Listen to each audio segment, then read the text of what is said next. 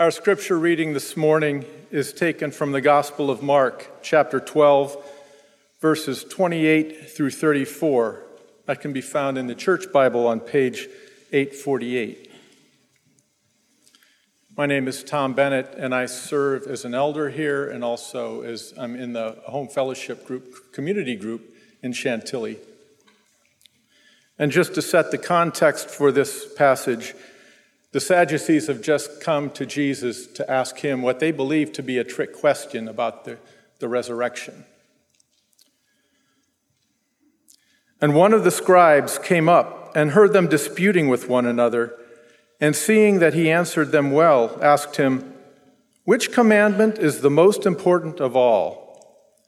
Jesus answered, The most important is, Hear, O Israel, the Lord our God, the Lord is one. And you shall love the Lord with your God with all your heart, and with all your soul, and with all your mind, and with all your strength. The second is this you shall love your neighbor as yourself. There is no other commandment greater than these. And the scribe said to him, You are right, teacher. You have truly said that he is one, and there is no other besides him. And to love him with all the heart, and with all the understanding and with all the strength, and to love one's neighbor as oneself is much more than all whole burnt offerings and sacrifices. And when Jesus saw that he answered wisely, he said to him, You are not far from the kingdom of God. And after that, no one dared to ask him any more questions. This is the word of the Lord. Well, it is a great and distinct pleasure for me to introduce to you the Reverend Dr. Paul Jeon. Paul has been a friend for at least a decade, not just of mine, but of many of those on our church staff and in our church body. He is a church planter, or has been a church planter under the McLean umbrella, and now is the senior pastor of New City, one of our sister churches. He is a beloved professor of New Testament at Reformed Theological Seminary, where many of my students have simply said, It doesn't matter what Paul teaches, I will take it. And he is also a husband, the father of three, and we have the joy of having him come to open God's word this morning with us. So let me pray for you. Father, thank you so much that you have given man after man who can bring your word and open it to us and teach us. Particularly, thank you for Paul and his gift of being with us this morning. We pray that you would give him the words that would open this text to us, that would, by your Holy Spirit, apply it to our hearts in a way that would change our lives. Thank you that we get to be taught this morning. Please, may he be the means that you, Holy Spirit, use to teach us. We pray in Jesus' name. Amen. Thank you, Bill. Excuse me. It's a real delight for me to be here with you all. Um, our church really represents the fruit of your efforts, uh, New City. We recently purchased a building together with Reformed Theological Seminary right here in the Tyson's Corner area. Uh, Dr. Scott Redd, who will be coming here in a few weeks, and I, we had this vision. As many of you know, Tyson's Corner, it's a happening area, it's a growing area. And we thought it would be amazing to have a seminary and a church planted right in the heart of Tyson's Corner. Now, what's um, somewhat humorous is whenever I try to describe the location, I'll say it's near the Olive Garden, it's near the Vienna DMV. No one gets it. And then I say it's right next to the Tiffany's. Everyone's like, yes, I know exactly where it is. But um, it's an amazing thing that we were able to get that. And I want you to know this. We as a church are where we are today because of you. Um, this is not something I'm just saying. Um, I always tell our church members that we are really where we are today because MPC poured into us. And for, so I want to thank you. And I also want to encourage you that you may not always see the fruit of your giving, of your time, your money, your heart, but there's much fruit there. And so, how wonderful is it that uh, we are able to purchase a building in the Tyson's Corner area and we can do great uh, gospel ministry there. So, on behalf of my church, we want to say thank you. This is such a wonderful church. Um, if I was not at my church, I would I would honestly be here. And so it's um, and I am here, and who knows, maybe. But um, all right, let's um, Let's get started. So, uh, this is the first in this series, and I thought it might be good to reflect first on this series. Asking questions. Asking questions is so important for us, friends. Like, if we don't ask questions about the faith, if we don't struggle, uh, we, we're not going to grow. Our faith is going to be so weak. And the minute suffering comes, the minute a sophisticated skeptic comes, our faith can fall apart.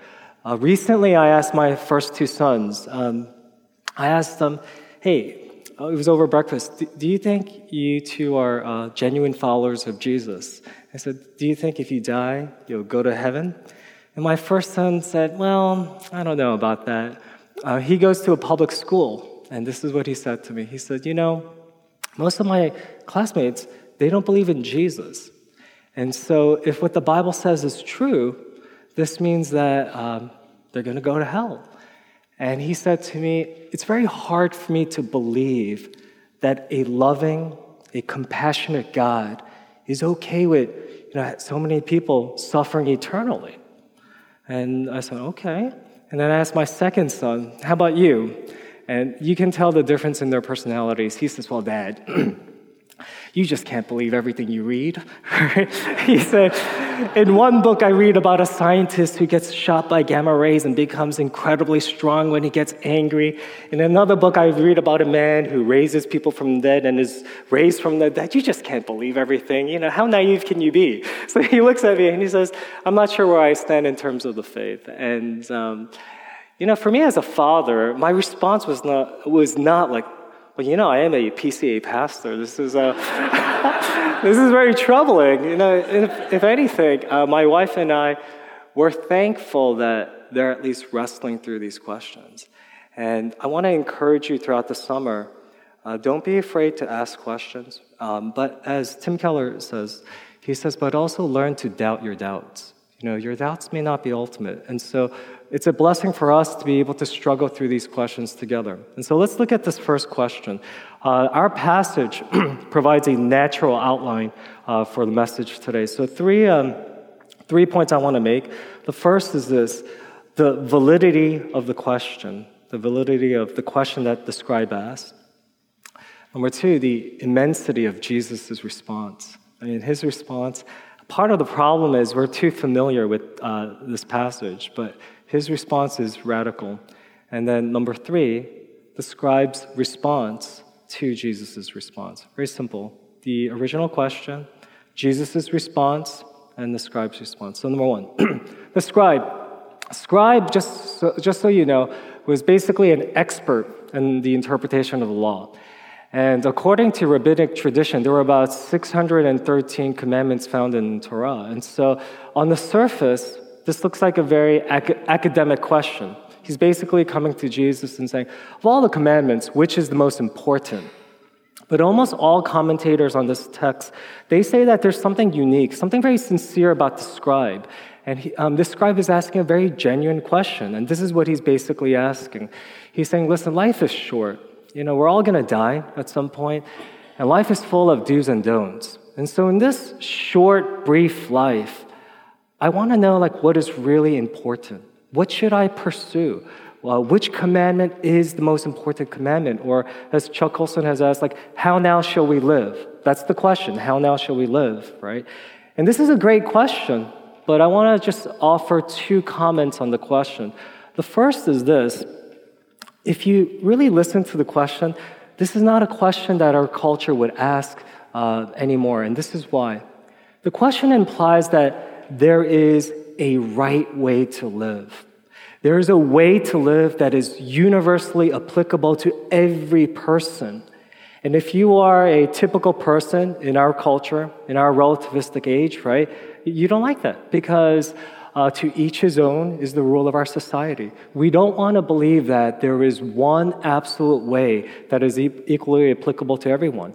If anything, if the question were asked today, what is the greatest commandment? It would be each person has the right to decide what he or she uh, deems uh, worthwhile to pursue. So that's one uh, comment on the question. The other comment I want to offer is this Isn't it interesting that both the scribe and Jesus find their answer to this question via revelation. And that's very unique. Think about that book. I think it's called Eat, Love, and Pray. It's this famous memoir about a woman who goes through Italy, India, Indonesia to find the meaning of life, to see, you know, to answer this question. And the way our culture answers this question is not through revelation, but through reflection, through experience, right? And so this question I want to highlight is very foreign to us, both in the question itself, but in the way that it is answered. Now, just two quick responses. First, the, to the question of relativism. I think most of you are familiar with this book by C.S. Lewis, Mere Christianity. And in his opening chapter, he has this great comment. He says, There is no true relativist. He says, Many people will say there's no such thing as absolute right and wrong. Many people will say, Well, if you want to keep your promise, it doesn't matter, it's up to you. But the minute you break your promise to that person, that person says, Hey, that's not fair. And so, you know, you just have to realize this. And I, I say this with utmost respect relativism implodes. It's not a sustainable philosophical system. I know it's popular today, it's pervasive. Uh, again, the belief that to each his own, but it's just not a sustainable philosophy.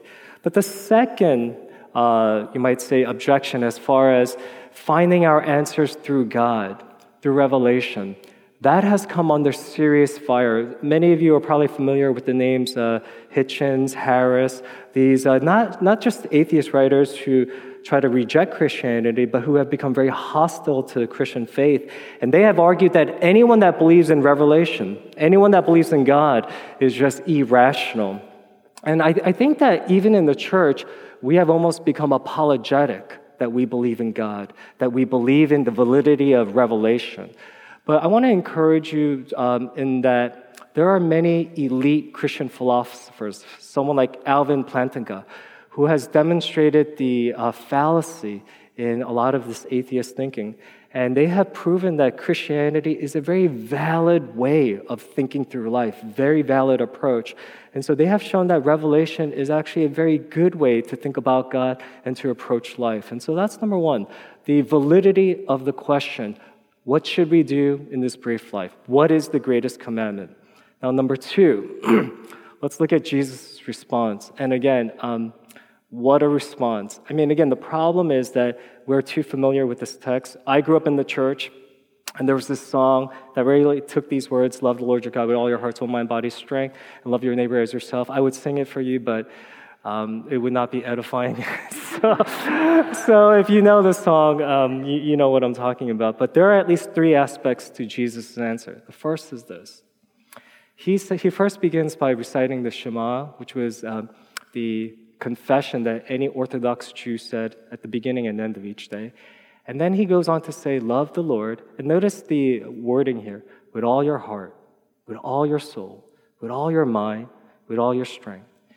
In other words, love Him with your entire being. Love Him from the depths of your heart. And one of the best ways to think about this um, particular commandment is through um, Archbishop William Temple's quote. He says, Your religion is what you do in your solitude. And this is what he meant. He says, You see, where does your mind go effortlessly? What he was talking about was when you're on the metro, when you're stuck in traffic, when you're showering, right? What do you daydream about? And I remember this one woman shared with me this. Uh, she was a single mother, and I asked her, what, what, What's your deepest fantasy? What, what, what do you daydream about? She says, Well, my son right now is in his last year of high school, and he's probably going to graduate top of his class. And so he's going to give a speech. And she says, In those moments when I'm just by myself, right, she says, This is where my mind goes. I see him giving a speech, and thanking everybody the principal, his teachers, maybe God. And at the very end, he says, and you know, above else, I want to thank my mom, right? She, she is why I am here.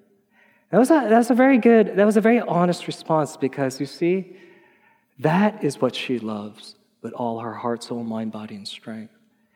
And if you want to really have a sense of what Jesus is saying when he says, Love the Lord your God, Right? As William Temple says, who are you or what are you in your solitude?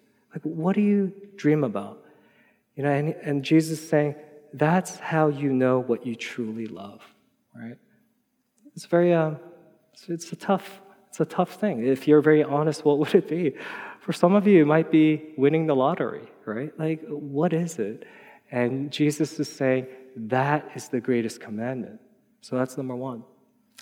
But then he does something radical. He ties in a, a verse from Deuteronomy and a, ter- a, a text from Leviticus. And he basically says it's not just loving the Lord your God with all your heart, soul, mind, body, and strength, because it's easy for us to suppose that we are actually doing this. But then he makes it very tangible, very concrete. And he says, love your neighbor as yourself. Now, the standard there is very high. He basically assumes that every person in this room is a narcissist. And you know that is the case. So, you know, whenever you look at a picture, if you're honest, you notice the first person you look at is not even your children, yourself. Shame on you. I do the same thing, right? but you see, um, you know, what Jesus is saying is to the degree that you love yourself, this is how you should love other people. And in Luke, Jesus expands on exactly who the neighbor is and what this looks like in that famous parable that most of you know, the parable of the Good Samaritan. The way that parable works is you have this Jewish man on the road to Jericho, and a bunch of thieves fall on him, and so he's left half dead. And then we're told of a Samaritan who comes, and he does something just outrageous. He actually draws near to this man who, who looks half dead. And in doing so, he endangers himself. For all we know, the thieves are still around. For all we know, that this man himself is faking it to draw someone close. And then he saddles this man, he takes him to an inn, he cares for all his needs, right?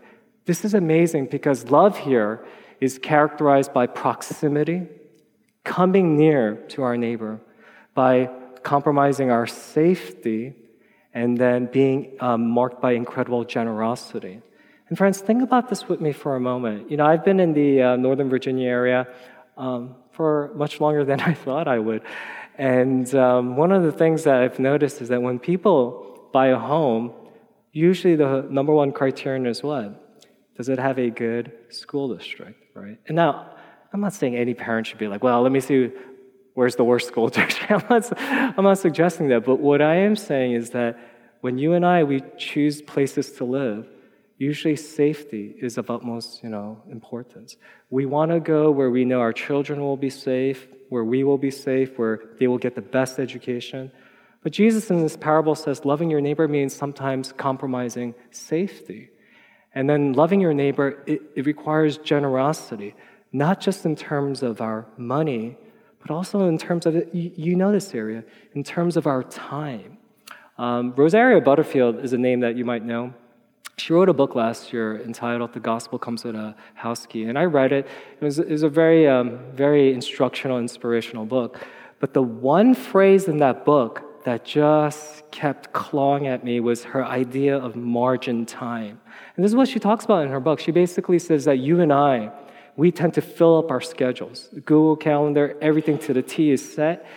And she says one of the things that she does in order to be a loving neighbor is that each day she creates margin time, about one to two hours, where just in case a neighbor comes and stops her, she is able to pause, to listen, and to engage. For me, that was the most challenging part of the book because my schedule is so busy. My wife always makes fun of me because whenever I take out the garbage, I do it at night because we have a neighbor who is very chatty. And so every time I take out the, garbage, she's like, hello, Paul. And um, I mean, the first, this is terrible. This is confession. First time I met her, I pretended I didn't speak English. I was like, oh, hello. so, but in any case, so my wife was like, you can't do that. You know, like you, you gotta make time, make time. And you know, I, the reason why I thought about this is after reading Rosaria Butterfield's book, and reading the uh, parable of the Good Samaritan, imagine how much time it took for him to help this man. That, that's one of the things I, I, really never appreciated before. Imagine how much more slowly he had to travel. He had to go to, it just inconvenienced him. And Jesus is saying, Yet, is this not what you would do for yourself? Would you not want someone to come near, to perhaps endanger them themselves? Would you not want someone to be incredibly generous, not just with their money, but also with their time? And so Jesus ties not, uh, he says, not only should you love the Lord your God with all your heart, soul, mind, body, strength, but you have to love your neighbor as yourself. So that's the second aspect. But the third aspect that William Lane talks about in his commentary is that the motivation for loving our people, can, for loving your neighbor, cannot be fear or pride. He, says very uh, interestingly, he says, You see, the reason why Jesus mentions first love the Lord, what Jesus is trying to say is that when you love your neighbor, it has to represent an overflow of your love for the Lord. It's like in the Old Testament when David, after he becomes king, he thinks about his deceased friend Jonathan and wonders if Jonathan has any uh, sons remaining, and he finds Mephibosheth, right? And when he finds them, right, what would have been the typical behavior of kings would have been to kill him, because that's how you preserved your, your own uh, family. But instead, he loves them. He restores his greatness. But he loves Mephibosheth not because of Mephibosheth, but because of his love for Jonathan. What Jesus is saying here is even when you love your neighbor, it cannot be out of fear that what will happen if I fail to love my neighbor. It cannot be out of pride because you feel better about yourself. But when you love your neighbor, it has to represent an overflow of your love for the Lord. And so the scribe came in and some and some and he says, "What's the greatest commandment?" And Jesus says, "Well, if you really want to know, right, this is what it is. God must be your deepest uh, fantasy. He must be the thing that you love with all your heart, soul, mind, body, and strength. And related to that is you have to love your neighbor as yourself. And with that, when you love your neighbor, it must represent an overflow of your love for the Lord. When you hear this response, doesn't the end of this passage make sense? No one dared ask Jesus any more questions. If anything, people were probably saying, Why'd you ask that question? now we can't plead ignorance because you and I are meant to feel the immensity of what this greatest commandment is. Again, it's hard because we're so familiar with it, but we're meant to feel the immensity of it. That's what it means. And so that leads us to our last point the scribe's response. Now, the scribe's response is interesting because he not only echoes what Jesus says, he not only says, Well, you are right in saying this, love the Lord and love your neighbor, but then he adds a cryptic remark and he says, To do so is more important than burnt offerings. Now, this is, we may not appreciate this, but this is a radical statement because in Leviticus 1, burnt offerings uh, had a very important function. This is how you made atonement. Depending on how wealthy you were, you would bring either a bull, a goat, a turtle dove, a pigeon, whatever it might be. You would basically touch the animal and doing so, like transfer your sins and then sacrifice this to the Lord. So burnt offerings were very, very important. So the scribe is saying something, uh, if you listen to what he's saying, he's basically saying this Oh, you see, I could make all the burnt offerings, you know, I wanted, but if I fail to love the Lord and if I fail to love my neighbor, then this is all meaningless. That was an outrageous statement to make. He's basically saying to do this is more important than even to offer burnt offerings.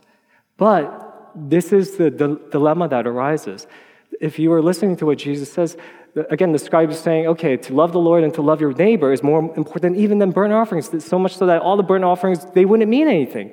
However, who can really love the Lord with all their hearts, soul, mind, body, and strength?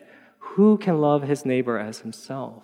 And so basically, what the scribe is saying is this I'm lost. I'm hopeless. Like, what can I do? I, like, I can't do this. And even all my burnt offerings can't um, atone for this. You see? It's a radical response to Jesus' radical response. Uh, again, the scribe says, I'm totally lost. And herein is the key. Listen to Jesus' response. He says, You are not far from the kingdom. You see, there are two parts to Jesus' response. He says this this is number one. He says, Listen, you came thinking that your problem was ignorance. You came thinking, oh, if I just knew the answer, then I could do it, and then all would be well. But you see, now you have come and you realize and you admit you're completely lost. You're completely lost. You cannot be your own Savior. And in that confession, you are now near the kingdom of God. Friends, do you see that irony? Maybe some of you have come this morning. This happens quite often at church. And uh, maybe some of you are at a difficult point in life and you feel like you need a little bit religion and you feel like, okay, I'll go to church and I'll figure out what I have to do. I'll get my life together and all will be well, right? If that's the way you're thinking, you're still your own Savior. But like the scribe, if you're able to say, I'm completely lost, even when I know what I should do, I'm unable to do so. And by admitting your lostness, Jesus says, You are near the kingdom of God. See, that, that's the irony of the gospel. Those who admit their weakness, those who admit their need, those who admit their lostness are the ones who get in. But the second part of Jesus' response is very striking because he says, You are not far from the kingdom. But Jesus doesn't say, You are in the kingdom.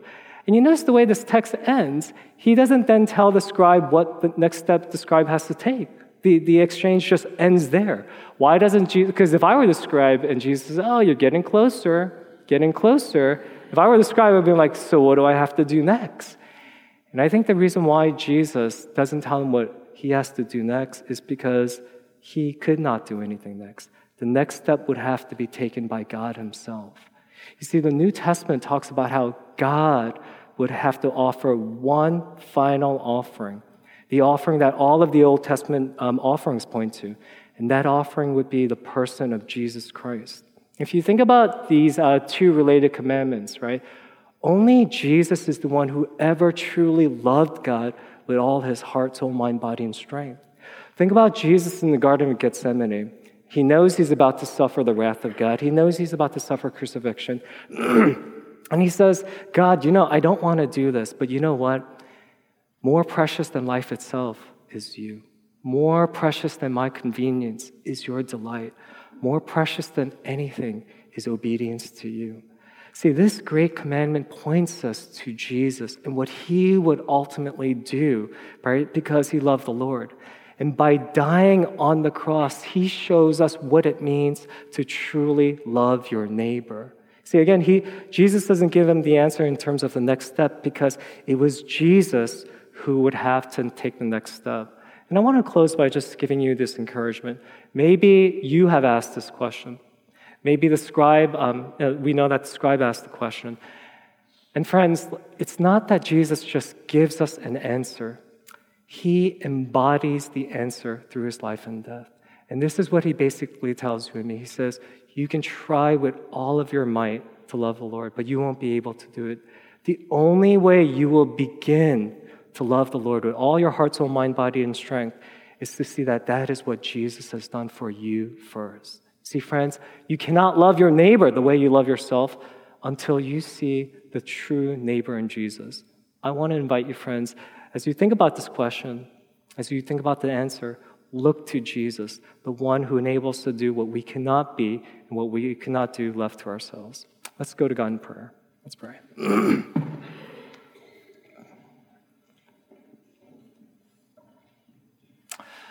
Lord Jesus, we thank you, first of all, for giving us freedom. Thank you for giving us freedom to ask questions. Thank you that you don't silence us and thank you again that we can think through these questions together as a community, that we are meant to reflect deeply on Revelation together.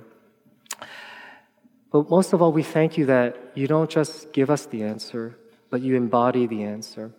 You alone love the Lord your God with all your heart, soul, mind, body, and strength. You alone love your neighbor even to the point of death. God, I pray that this answer would not just enhance our intellect, our understanding of the faith. Most of all, this answer would deepen our appreciation and our love for you. As we fix our eyes on Jesus, the author and perfecter of our faith, we know that in Him and in Him alone are we now able to love the Lord and to love our neighbor unto your glory. It's in His name we pray.